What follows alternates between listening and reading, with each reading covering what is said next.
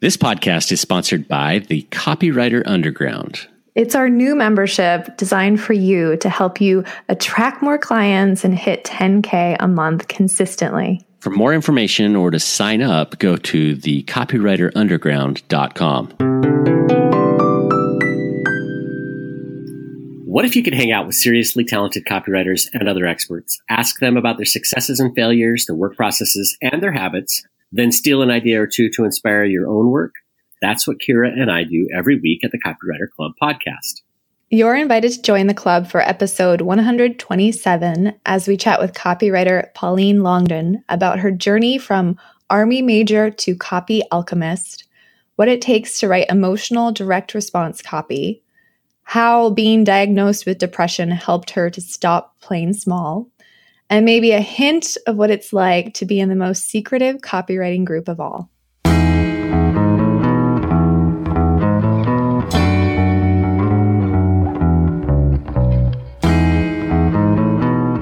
Welcome, Pauline. Hey, Pauline. Hey, it's great to be here. Thank you. Yeah, it's great to have you here, Pauline. I know we've been talking with you for a while, so we can finally have you on the show. Uh, you know, I've, I've read your book, which we want to dive into today. But let's start with your story. How did you end up as a copywriter?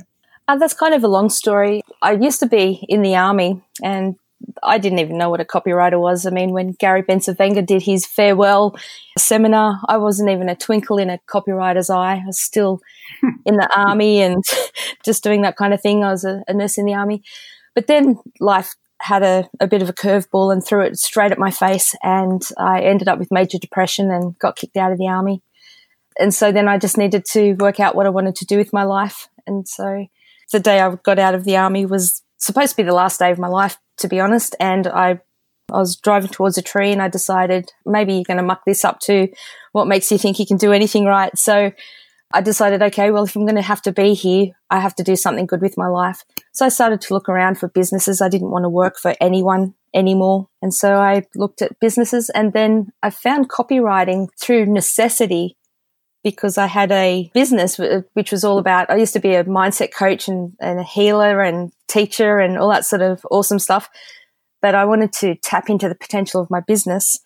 And what happened though was uh, I got a, a, company to write some copy for me, and it was awful. I, I cried, not with joy. It was at, tears frustration. I, I sounded like a charlatan. And so I asked them, Can you rewrite this? And they said, Well, if you think you can do better, then you go and do it.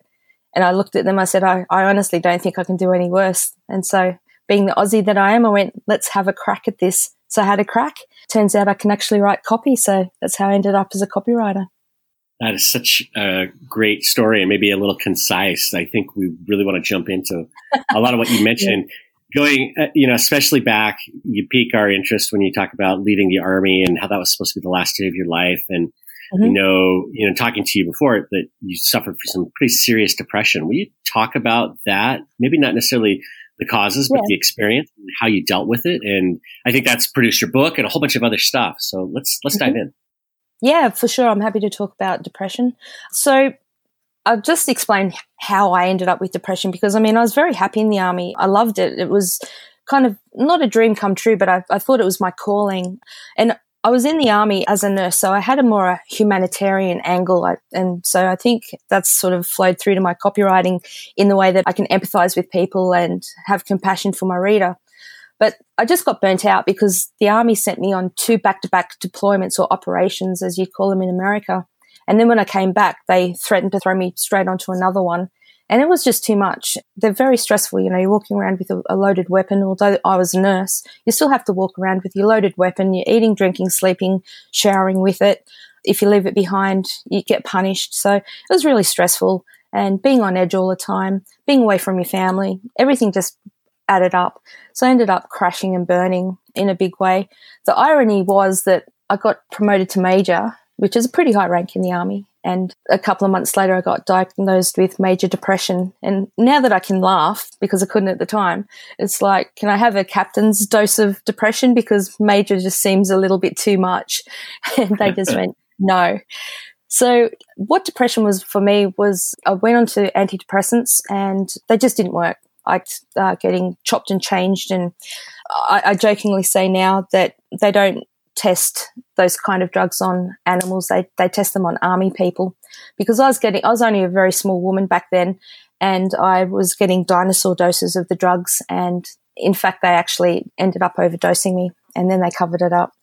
So that was the turning point for me in the whole journey. I just thought, well, if you're not going to look after me, I'm out of here. I can't be here anymore, which is kind of ironic that someone who's depressed and doesn't want to be here, doesn't want to be alive, didn't like the fact that the army tried to kill her. So there was something happening. So I, I listened to that guidance and I started to put the wheels in motion of, of being discharged. But then that left me, you know, without a career. Uh, I was told that I'd never nurse again and that I'd always have depression. So that they're the two biggest pieces of BS I've ever been told, really, was that basically my life was going to be just blackness.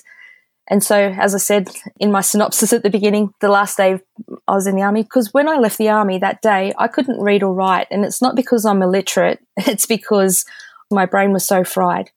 And so I was actually ready to leave the world without even leaving a suicide note because I just couldn't write. And so on my way home, I'd actually planned this for months. I actually had the tree picked out. I was speeding towards a tree and only had seconds to go when all of a sudden a booming voice in my head said, you know, stop the effing car. What makes you think you're going to do this right? You've done everything else wrong up until now. And Pauline, you're a nurse. You know what happens to people when they F up their suicide attempts. You will be a vegetable for the rest of your life. You will be reminded of how much of an F up you are for the rest of your life. Stop. So I just went, okay, compelling reason why, copy right there. I stopped the car, sobbed, drove myself home, did what every adult would do, went to my room, locked the door, curled up in a ball in the fetal position and cried myself dry because I just went, you know, if, if not this, then what? What am I supposed to do? And then um, I found some healing techniques that actually helped me to, to get out of depression drug free. Yeah, can you talk about those? How did you get out of depression? Uh, what helped you the most? I don't want to say that this is the be all and end all or the one size fits all solution. It, it certainly worked for me because, as I said, the medications didn't work from the start. So what I did was I, it's one of those things, it's, it's kind of like a happenstance. Things just started to open up for me once you make the decision that that's it. I'm no longer going to be depressed. And, and you might notice that I just struggled over the words because I'm a huge believer that the words that we say feed ourselves and create our reality.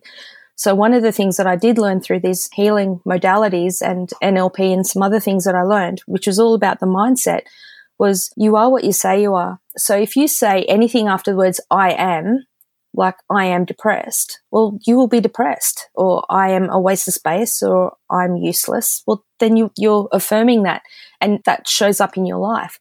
So I learned very quickly not to, well, it's funny, not to say the word not, because your subconscious mind doesn't recognize it. So when you say, I do not, this is, this is the irony of my getting out of the army. I used to look after people who were so depressed, the soldiers, they were getting kicked out of the army left, right and center. And I used to sit there and say, man, I don't ever want to be kicked out of the army on a psych discharge. That is the one way that I was kicked out of the army was on a psych discharge. I said it so much, I must have just put the wheels into motion. So the modalities that I learned, I'm, I'm, no longer aligned with, so I'm not going to mention them, the names here, but there are a lot of things out there that do great work with your mindset. There's NLP, which I will mention, but there's other things that can really help you. And I, and I still do those mindset sessions for clients as well, just to help people get through their stuff. And the other thing that I, I, decided was I was no longer going to own depression. And I mentioned this in my book. People give depression cute names like, I, I think it was Winston Churchill called it the black dog but I worked out intuitively why call it a black dog? I mean, I'm an animal lover. I'm not going to starve a dog or kick it out or kill it or anything like that because I love animals. So giving depression a cute name or trying to be fashionable with it, I just saw it as an enemy that I just wanted to get rid of. And so how can I get rid of it? Well, I kind of loved it away. I just went, well, thank you for the lessons. Now, you know, get out. I have no room for you anymore. So I made sure that I never said I am depressed. I made sure that I said I am recovering from depression. I never owned my doctor. I never said, oh, I'm going to my psychiatrist or I've got to go see my doctor. I don't actually own a doctor. I don't own anything that I want to live without, basically. And that's one of the biggest keys of how I got out of depression. Sounds simple, but these small incremental changes, you know, they say small hinges swing big doors. That was it for me, was just disconnecting from depression, going, you know what, I know that you're going to be there, but you don't have to be the star attraction. This is my life. This isn't the, the depression show. This is the Pauline Longdon show. I'm the star attraction, not you. Yeah, that sounds like really, really good advice to me. So if somebody were listening, Pauline, and you know they, they mm-hmm. might be struggling with depression, but aren't you know ready to make that jump or aren't able to you know disown the thing that seems to be you know engulfing their yep. life, how can they get started? What what kind of advice do you have for them to just you know get that first peak of light? Yeah, well, one of the things that I had when I had depression, as I said, I couldn't read or write. So people giving me books and things to read was just stupid.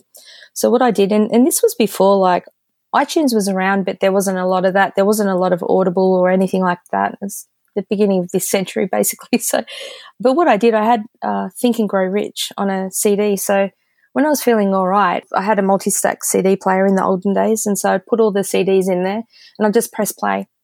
That was when I was feeling good, and then I'd actually go and sit on the lounge, and I'd feel like crap, but I had this Napoleon Hill thing just playing in the background. And because I was too apathetic to get off the lounge, although I hated it, I'm going, oh man, turn that off. I was too apathetic to actually get off and do it. So I had this thing, this positivity, and I don't know, these great influences just infusing into my brain. So that's what I would say. Just start to listen to, to positive things, things that are going to lift you up. And that's something that I work by in my life. It's kind of a mantra. Is this going to improve my life or is it going to hurt my life. And so what I, I, it's kind of a litmus test or a, a, filter that I run my, my life through. And that's, I can't be around negative people and stop being around negative people. Even if it's your family, start to disconnect from them. I know it's difficult, especially when they've got the last name as you. You've got to hang around them a bit, but just limit the triggers because I also have PTSD. So that's all about triggers. So what I've learned to do is just work out what triggers you into the spin cycle of heading down into depression again. Find ways to lift yourself up. And then when you invest in finances and that they've got something that they call a stop loss. It's like a little safety net for their stocks. I do that with depression. What I do is I will find things and I try to place a stop loss or a safety net that I don't fall lower than that, if that makes sense. I've got little strategies that I'll do. And if I know that someone will actually try to make me fall below that safety net or that stop loss where I'm happy to, to be, I evict them out of my life. As simple as that. If I want to be here and if I have to be here, I'm going to make sure it's with good people. I'd like to hear about your time as a nurse. You mentioned that it helped you develop compassion for your reader and has helped you as a copywriter. Mm-hmm. What lessons can you share from your time as a nurse with copywriters who have never been in that role before?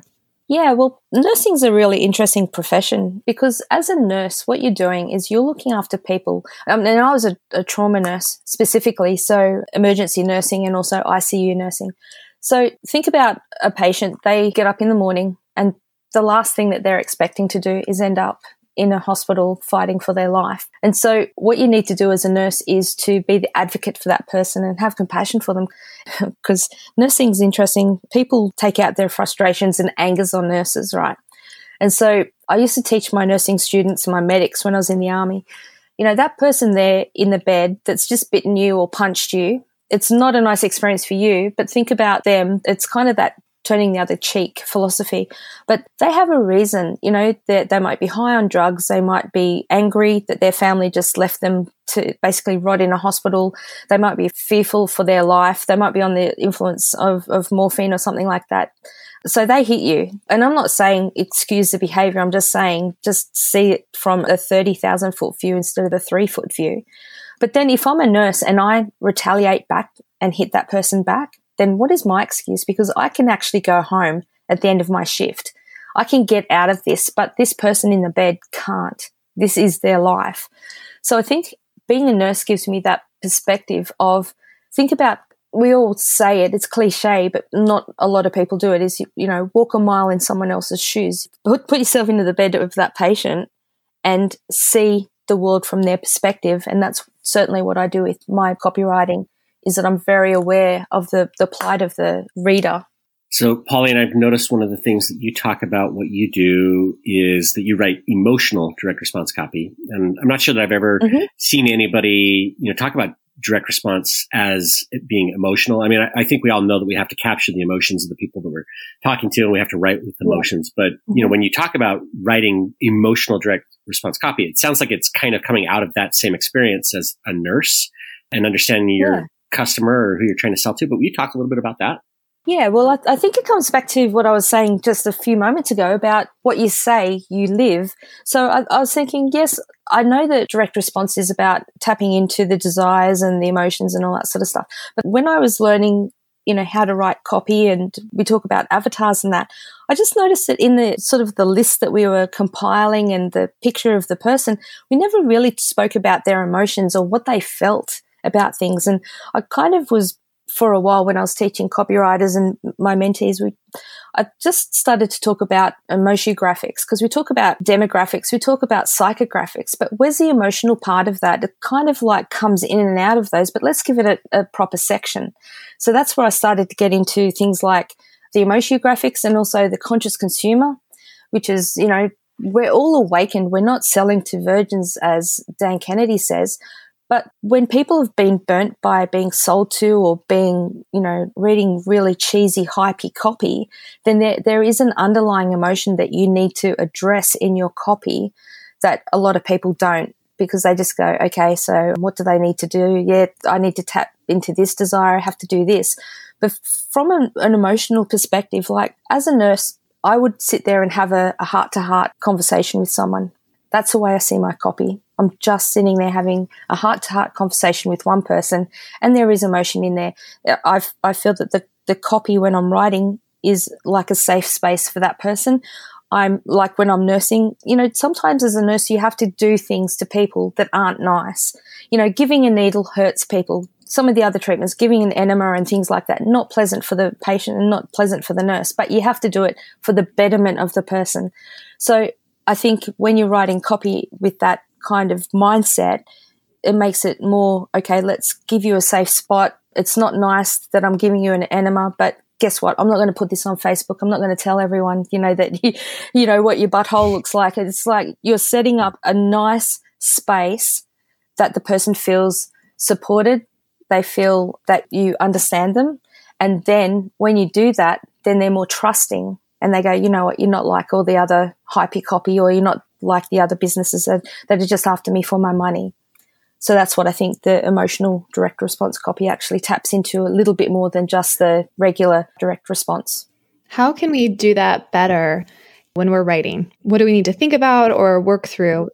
Well, I, I think, Kira, what, what I see with a lot of copywriters is that they're all about the tricks. And so instead of reading the, the books of classics and studying the craft and even just studying human dynamics and behavior. They just get into the, this is my purpose of the copy. So I'm going to write that. And then hopefully someone takes the action at the end. What I take the approach about is what does the person need to know from me in order to get them to make that decision at the end? What do I need to provide them with? Also, the other thing is that you've got to understand, and this is more towards the conscious consumer, is that they don't react to the push push kind of copy and push languaging.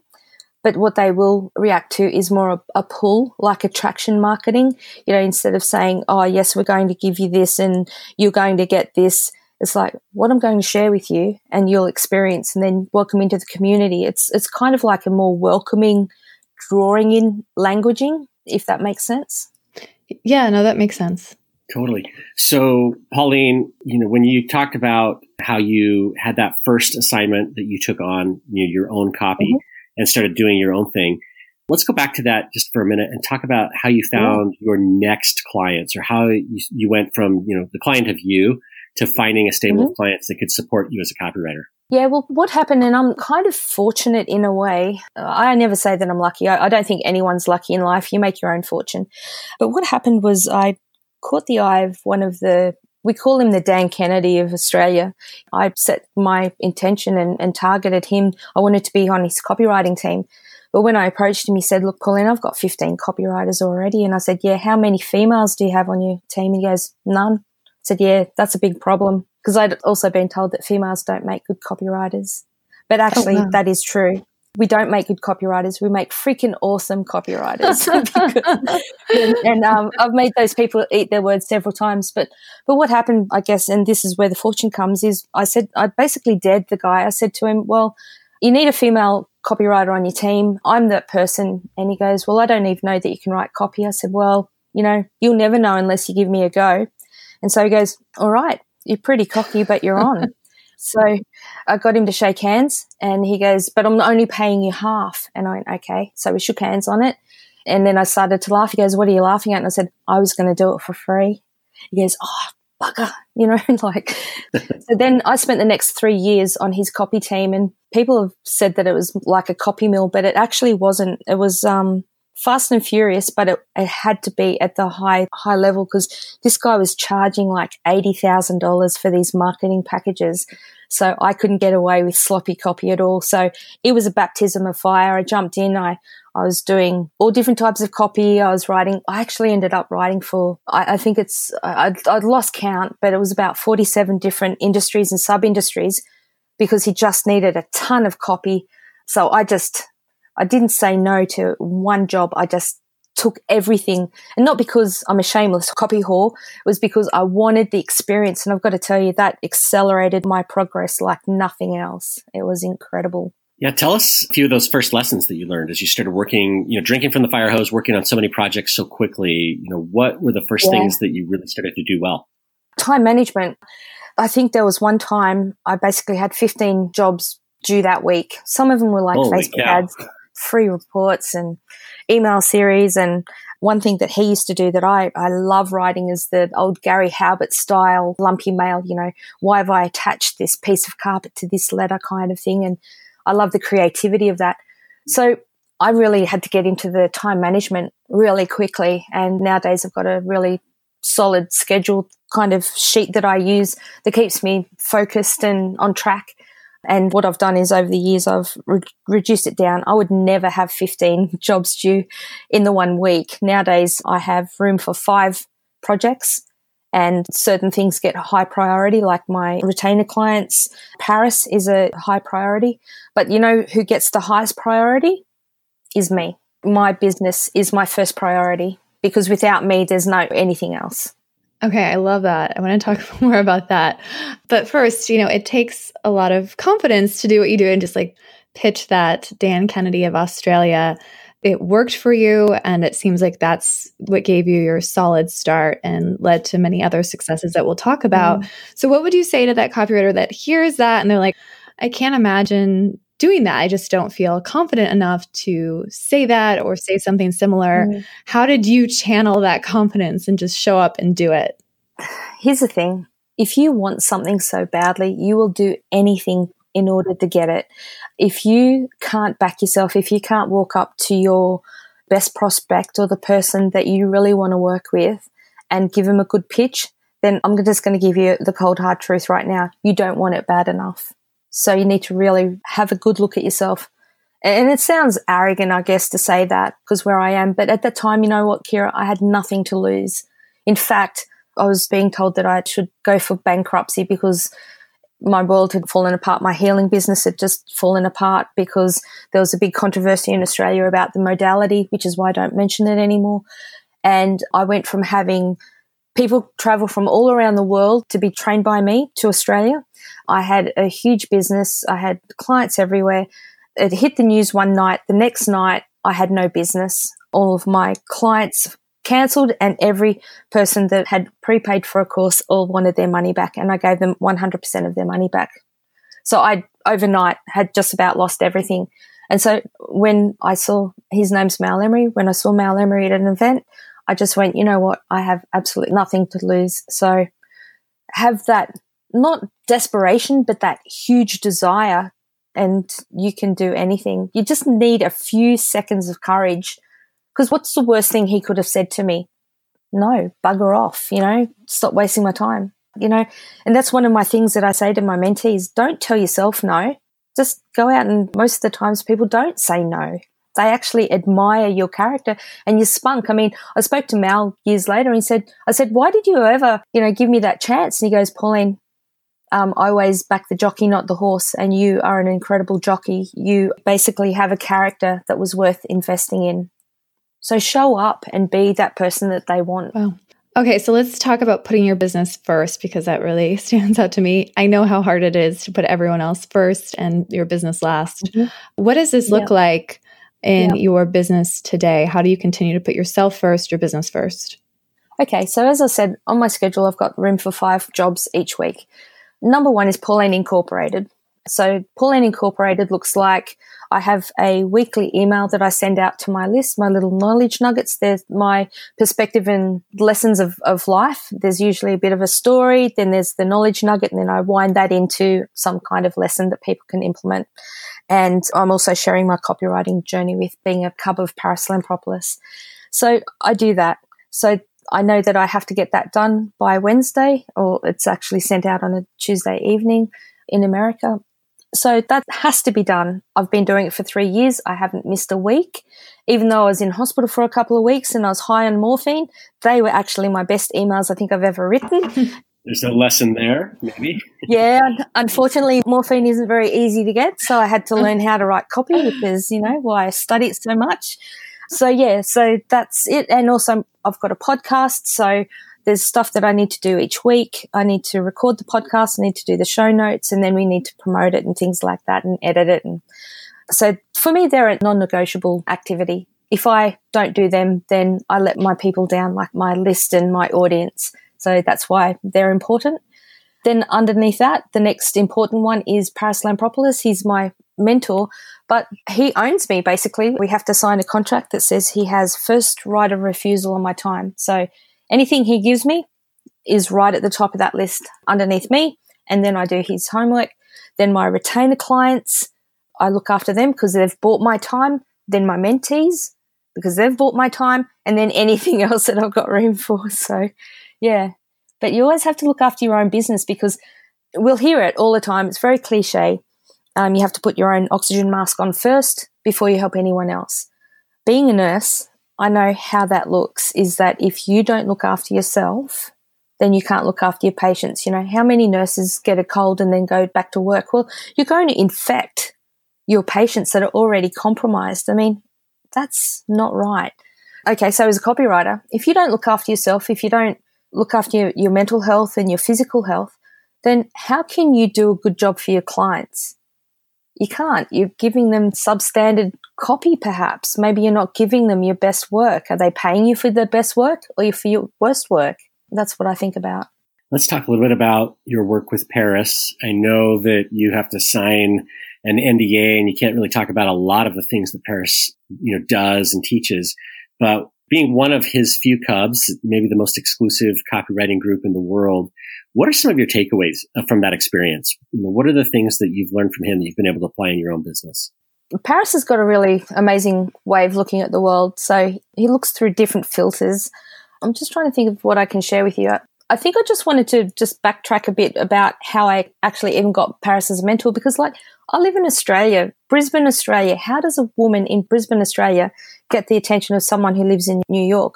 Well, it's by showing up. I actually wanted it badly enough that I went to an, an event, borrowed money to go there. I was, you know, this was at the same time as I was asking to go on that copy team.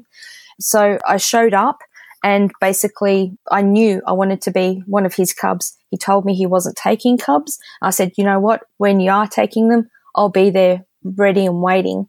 And then I met him a couple of other times. And that's the thing, you have to stand out from a crowd with people. You have to do something memorable. So I saw him at AWAI's boot camp and everyone was standing around him, but a little intimidated to talk to him. I said, Hey, Parris, how you doing? He goes, Oh, hey, how you doing? Um, you're from Australia, aren't you? I went, Yep.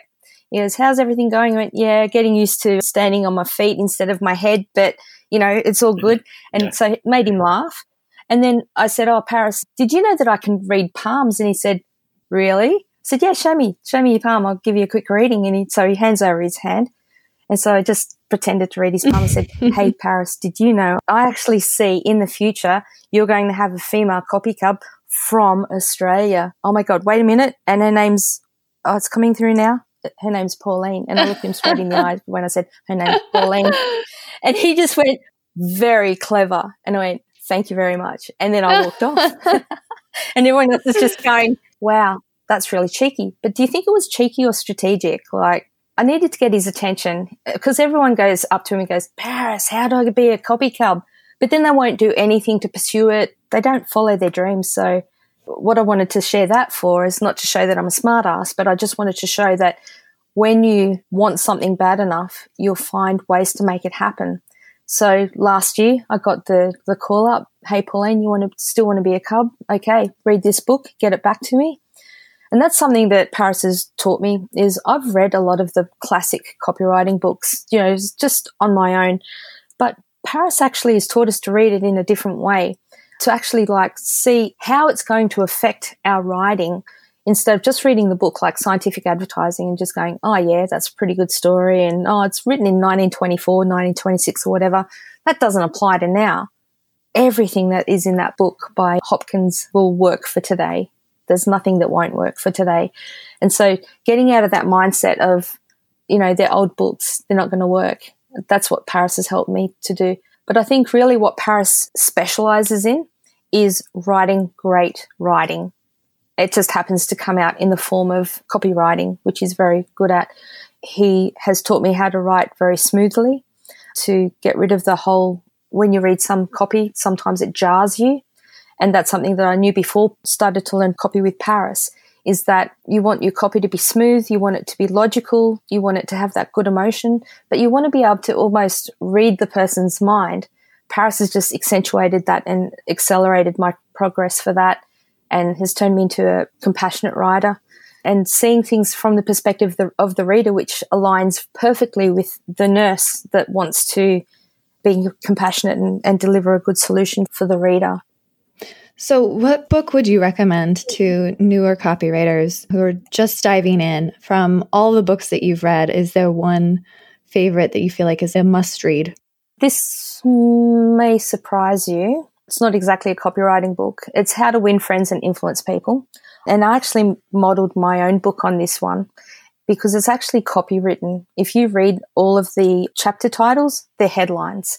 If you read the copy, so you've read the content within the book, it's all smooth. It's almost like a copywriter wrote it. And although it says Dale Carnegie on the front, there's an urban legend that Victor Schwab actually wrote that book he actually wrote the ad, but there's an urban legend that he actually ghost wrote the book for Dale Carnegie. Interesting. You know, I've heard a few people characterize the book as the longest sales letter ever written. So it's interesting that you say that. Yeah. I mean, there's obviously other books like for copywriting. I mean, scientific advertising, tested advertising, but make sure you get edition number four. Anything after that has had too much stuff put in it. Breakthrough advertising, obviously, but that's a really deep and heavy book. And it's funny, people only specifically read the bit about the awareness scale and things like that. Look further than that. There's bigger gold in that. And that's something that Parris is teaching us. I can't share what that gold is, but just look beyond just that little bit that everyone concentrates on. I mean, he wrote a whole book. Eugene Schwartz wrote a whole book. It's worthwhile analyzing and reading and studying that whole book, not just that little bit that everyone else has done it seems like a theme for you is this showing up and showing up strategically.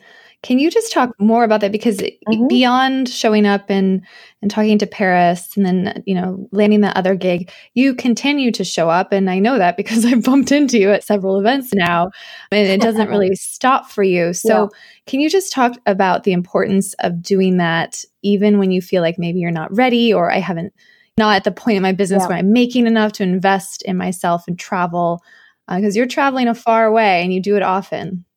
Yeah, well, when I travel, it costs at least ten thousand dollars to get on that plane and get wow. to America with airfares, accommodation. That so, as soon as I hit America, my dollars that I've earned are worth about thirty percent less. So, what what I've got is I've got a training fund that I put money into so that when things come up, then I've got the airfares, accommodation, and the ticket. Because as I said, to go to the Titans of Direct Response in 2014, I had to borrow money. It was humiliating. But then that only covered the tickets. It didn't cover airfares and accommodation. In fact, when I got to Titans of Direct Response, I was only having one meal a day because I couldn't afford to eat over there. But I rocked up, I showed up. But I, I can tell you, and I know people in, in America they say, "Oh, you're so lucky you get to go to these events." I'm going, You're so lucky you're on the same freaking continent. The expenses are less. But I mean, everyone's got their own story happening. And what I don't accept from myself is excuses about, I can't do this. What I will reframe that to is, how can I make this happen? Because here's the thing, uh, guys, I, I went to Titans of Direct Response. I took a big gamble and invested in myself. Every door after that that's opened in my career has been because of that one event, because I actually you know, begged, borrowed, and I didn't steal though. I can't do that. But I begged and borrowed, got the money, paid it all back within the amount of time because I took every copy job I possibly could. But things that happened, I met Parris, I met Brian Kurtz, I met Marcella, and a couple of years ago, she invited me to talk at her Titanides event.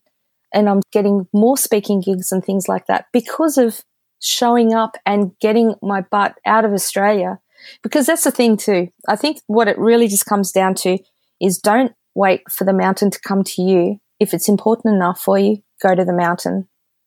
No one comes to Australia. So I have to go to America because that's where they are. I'm going to Australia in May, so uh, I know somebody somebody's coming Rob, to Australia. But Rob uh, goes to Australia. Yeah, yeah no, nobody, nobody important. No, but as as you're going to be in Australia, I'm on my way to America to speak at an event. I know. So. I know. So, We're going to miss each other, which is too bad. I know it is actually. Yeah, you'll enjoy it. Watch out for all the little killy things. Hopefully, yeah, that's uh, hopefully they look after you. Yeah, yeah, a few people have said the minute the minute you step off the plane in Australia, everything tries to kill you, and so I'm exactly. looking forward to that. Yeah, exactly. So yeah, may the force be with you. Pauline, you've talked about uh, a couple of things that you really did that have made a difference in your career. What other kinds of advice would you give to, you know, just starting out, Pauline, you mm-hmm. know, or advice to a new copywriter that would help them maybe get past some of the hardship and the toil and the struggle at the very beginning of the yeah. career and, you know, take a couple of big steps past everybody else that's struggling? This is something that I tell the guys that are mentor for AWAI because I'm one of their mentors, but Something I see all the time people go, I don't have time. I just don't have enough time in the day. Don't you understand, Pauline? I've got children. You know, you don't have children. Don't you understand, Pauline? I have a job. Uh, you don't have a job, you know, and I'm just like, as I said before, there's always excuses. One thing that I do is I don't allow myself to have excuses. I used to have an excuse book, and every time I used an excuse, I put it in that book, never to be used again. so that's why these days I'm kind of struggling for excuses. It's just easy not to use them. But what I tell the guys at AWAI is run your activities through this filter. It's like the filter of three. Now, I'm not saying don't watch TV or anything else, but spin it through this. It's the three E's. Is it educational? Is it entertainment? Or is it escape? So I like to watch TV and I just did a comedy course. And so I'm studying more of the comedy and all that sort of stuff. It's pretty cool. So if I'm watching a sitcom, it's for education and entertainment. But if I sit there and I find myself watching TV and all of a sudden I just go, Pauline, are you even watching this? Are you enjoying it? Is it entertaining you, educating you? Or are you sitting there just trying to escape from doing something else? And so if it's escape, then I turn off the TV and I go and do something else. And I do that all the time. Like I'll, I'll be, you know, fluffing around on Facebook and it's, Pauline, what are you doing? Yep, I'm escaping. All right, let's go and do something else. Now, with that time, whether it's half an hour or if it's 15 minutes or whatever it is, I make good use of it. And I, am into a concept called time optimization, not time management, because we can't manage time. You know, we can't slow it down, speed it up. We have what we have, and whether you use it wisely or poorly is up to you. So I say optimize the time that you have. And if you run it through the three E's, then you'll find yourself getting more time. And so, what I will say with that time, have a, a, list of things that you want to do instead of spending 15 minutes of going, Oh, I've got 15 minutes. What can I do? You just go to your, your list and go, Okay, so this will fit in. Let's start it. So, what I do in that in those times is I write copy out by hand, and I know that this is a contentious issue that people talk about. Oh, I don't write stuff out by hand. You know, it's a waste of time. You know, Parris Lampropoulos, if he sees something that he likes, like a sales letter or an email or something that he likes, he writes it out by hand. So if a guy's been writing for 28 years and he's like one of the top paid copywriters on the planet and he's still writing stuff out by hand, I do it. If I only have 10 minutes, there's a lot of articles on copywriting that you can read. You know, your group on Facebook is one that I spend perhaps most of my time in. out of all the groups. I'm not saying that just because I'm here. It's actually a fact. I used to be in a lot of copywriting groups, but I can't stand the energy of them and the drama and everything. So yeah, so use your, t- use your time wisely. You know, don't. I just gonna say we've had a little little bit of drama. Yeah, a little. Oh yeah, there, there's always a little bit of stuff, but not to the degree of other things. You know, so yeah. pat on pat on the back, guys, because uh, yeah, I like to hang out in there and I've met some really incredible people. And as you know, I'm in the underground, you know, and that comes down to invest in yourself. And actually, even like when I was saying about TV and other things, think about your money too. I do this for my money. I'll go, okay, will this entertain me? Well, is it for enjoyment or education? Or is it for an escape? Am I buying this to try to make me feel better, which will make me feel better for five minutes with the dopamine, but then it wears off? That's how you can save money because, like, I'm kind of like a delayed gratification kind of a girl. You have to be when you're a Parris cub because it's so long and drawn out, but I tell you what, it's worth it. But instead of blowing everything now, I'm happy to keep saving because I know that once a year at least, I get to go to America and hang out with my soulmates and soul sisters and soul family and copy buddies and all that sort of stuff. It's, you know, that is worthwhile. That's worth saving up for and studying for and just showing up for. I would like to hear about how you structure your day. So you've shared, you know, how you educate yourself, entertain yourself. How do you structure it so that you have time for your business and for copywriting and for, you know, to actually live a life and have fun? What does that look like? Well, I don't work 8 hours, I don't work 6 hours all in a row and that. I think the way I started out this journey was just ridiculous. I had people telling me that I had to get up at like five o'clock in the morning, four o'clock in the morning. And then they had this like this competition, you know, like, oh, I get up at like 3.30 and then the next person goes, oh, I get up at three o'clock. I'm just going, wow. And then I'm waiting for the next person to go, well, I don't even freaking sleep, you know? So I'm just like, okay. So I think, you know, just finding something that works for you is the best thing. And what I do is I work in chunks, like copy chunks. And so they're 50 minutes long. If I'm doing creative writing, they're 50 minutes long. And do you want to know why I work to 50 minutes and not 33 minutes and 33 seconds? Yeah, of course. Yeah. All right. So I was told a while ago by a guy who does all this neuroscience and neuromarketing and that, that it takes us at least 23 minutes to go from a standing start to our creative zone. So if it takes us 23 minutes to get into our creative zone and really start to get into what we're there to do, and you finish your copy chunk at 33 minutes and 33 seconds, you've only had 10 minutes of creativity. So I work that to my advantage. I actually write for 50 minutes when I'm doing creative work. And if I'm just doing editing or critiques or anything like that, then I'll, I'll work to 30 or 33 minutes. But it's always 50 if it's creative stuff. That's good to know. I like that advice. Mm, yeah. So there you go. A bit of a hack yeah, for everyone. Like so, Pauline, this question might sound a little self-serving, but I'm I'm really curious because mm-hmm. you're in a group, you know, as awesome as Parris's group, which is, you know, if you could pay to join, would be worth tens of thousands of dollars, and you're also in, you know, our underground that costs, you know, less than a hundred mm-hmm. dollars mm-hmm. a month. And you know, I wonder, like, why would you do both? Like, what value do you get from being in or making those kinds of investments in your business? Well, I'm also in like Copy Chief, and there's a couple of other things that I'm in, but I like to invest in myself. And why would I be in your group? Well, you guys are pretty awesome. I like what you share. You share different stuff than what Parris does. I mean, you've got your templates and you've got your checklists and things like that. So it actually accentuates what I'm doing with Parris really well. And here's another thing that I like. We've only got a really small group of cubs and we're all really tight, but I want to meet other dynamic copywriters as well. And do you think that the underground has got like a lot of dynamic people in it? Absolutely. And they're the people I want to hang out with because they're not afraid to invest in themselves. See, on, on some of the, the free groups, there's a lot of people in there and they only see problems, but in the underground, people are there to solve problems. They're not you know, going, oh, I've got this problem and I'm just going to sit in there and wallow and, you know, there's self pity. It's like, hey guys, I've just come across this. I can't seem to get past it. Can you help me? Yes. And in fact, in the underground, one of the members had a bit of a problem with mindset. So I did a free mindset session on her and uh, it changed her. She, she's just like blown away. And I did it for free because I just wanted to help her, but I wouldn't do that in other just like unpaid groups because people haven't invested in themselves and really want to stay stuck in their stuff sometimes.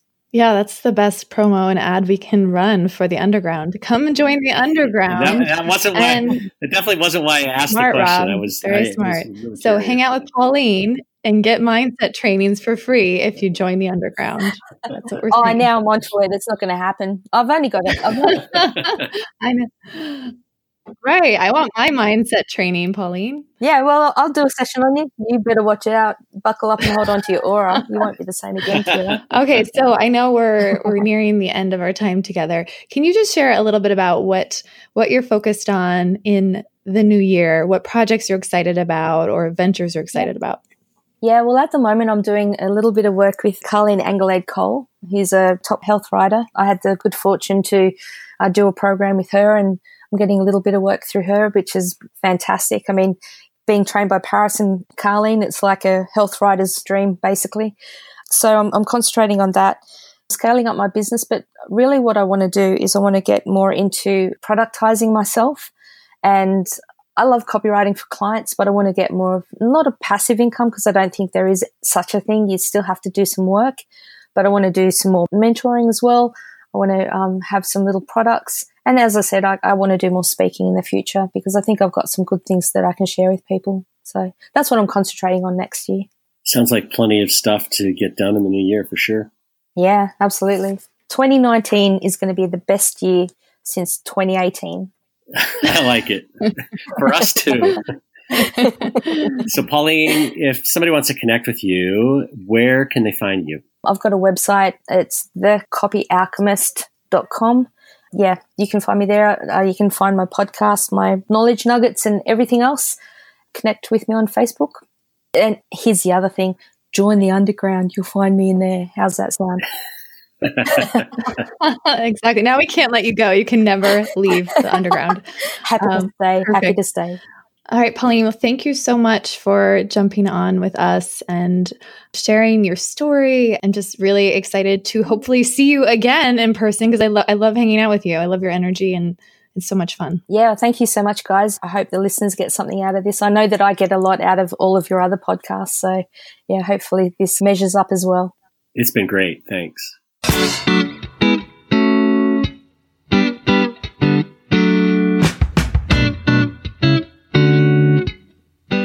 You've been listening to the Copywriter Club podcast with Kira Hug and Rob Marsh. Music for the show is a clip from Gravity by Whitest Boy Alive, available in iTunes. If you like what you've heard, you can help us spread the word by subscribing in iTunes and by leaving a review.